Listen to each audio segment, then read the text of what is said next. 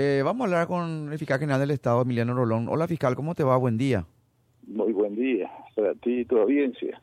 Buen día, fiscal. Gracias por tu tiempo, fiscal, en este espacio. Eh, antes que nada, eh, queríamos hablar contigo al respecto porque veníamos escuchando algunas declaraciones tuyas. Está haciendo mucho ruido mediático al respecto o, o inclusive mucha presión de algunos medios de comunicación al respecto de esta denuncias que se están haciendo sobre, eh, entre comillas, y digo entre comillas, adrede casos de nepotismo y demás. Ayer se dio la, la conformación de un equipo fiscal que vos designaste. ¿Qué nos puedes contar respecto de esto, fiscal? Yo creo que eh, todavía existe mucha desinformación en el tema de la reforma.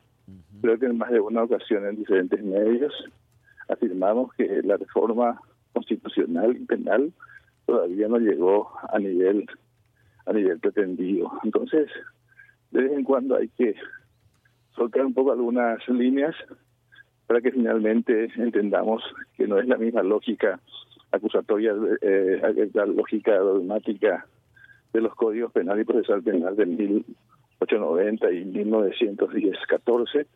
Entonces es bueno transmitir las ideas, las construcciones jurídicas nuevas.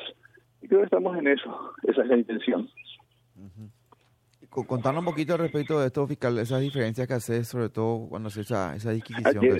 Ah, perfecto. Ayer hice una hipótesis del origen del nepotismo, señalando que en realidad era una denominación que se daba a la designación de los parientes del Papa en, en el Vaticano, diferentes puestos. Nepotismo viene de esa raíz. Hoy se lo acuña simplemente para ampliar el concepto y abarcar a todo funcionario que tiene un vínculo de parentesco consanguíneo o afín, eh, designa un pariente. Así es que esa es un poco la línea instalada también con la ley positiva nacional. No hice referencia a ningún caso particular, sino simplemente establecer que eh, la obligación del Ministerio Público es ver si es un acontecimiento penalmente relevante, es ver si es doloso, que es lo que nos interesa, o simplemente culposo. Esas son las líneas abiertas de investigación y la creación de grupos de trabajo. También mencioné que ese tipo de circunstancias irrita en una república porque crea privilegios entre personas, porque rompe con la igualdad eh, de competencia, que es lo que motiva al pueblo. Entonces también podrían originarse y motivarse otros derechos. Un poco en el universo que yo pasé ayer. Claro, más que nada también me parece oportuna tu intervención fiscal para los efectos de clarificar un poco los tantos, ¿verdad? Este, más allá de lo que te pueda decir o no algún medio de comunicación, algún periodista o algunos periodistas, es bueno que vos le pongas eh, primero la cuestión analítica eh, o que se haga esto de la Fiscalía del Ministerio Público, me parece, repito, muy oportuno, muy conveniente. Eh, y no buscar una cuestión este, inquisitoria, ni mucho menos eh, y tratando sobre todo también de encuadrar bien las responsabilidades más allá de lo que uno te pueda gustar o no, o la subjetividad o no lo reprochable, ¿verdad? Sí, señor. El principio de legalidad, artículo primero del Código Penal, nos obliga a ese, este tipo de exámenes. Ya no estamos en un proceso inquisitorial que simplemente porque yo creo que es, debo hacerlo. La justificación de mis requerimientos tiene que versar en las evidencias que tenga al respecto.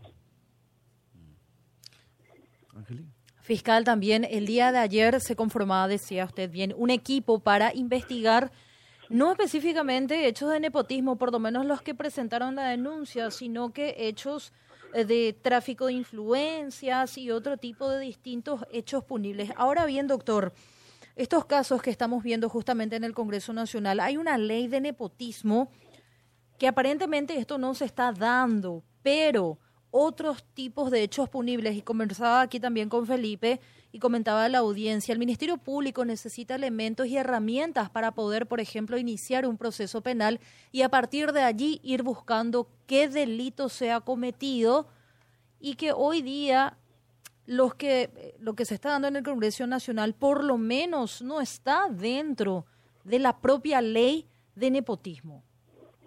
Eh, es está jocoso como eh, esta situación ha generado una serie de reacciones de la ciudadanía En primer término de irritación, de, romperse con ese equilibrio, con esa lógica evolutiva de cualquier ciudadano.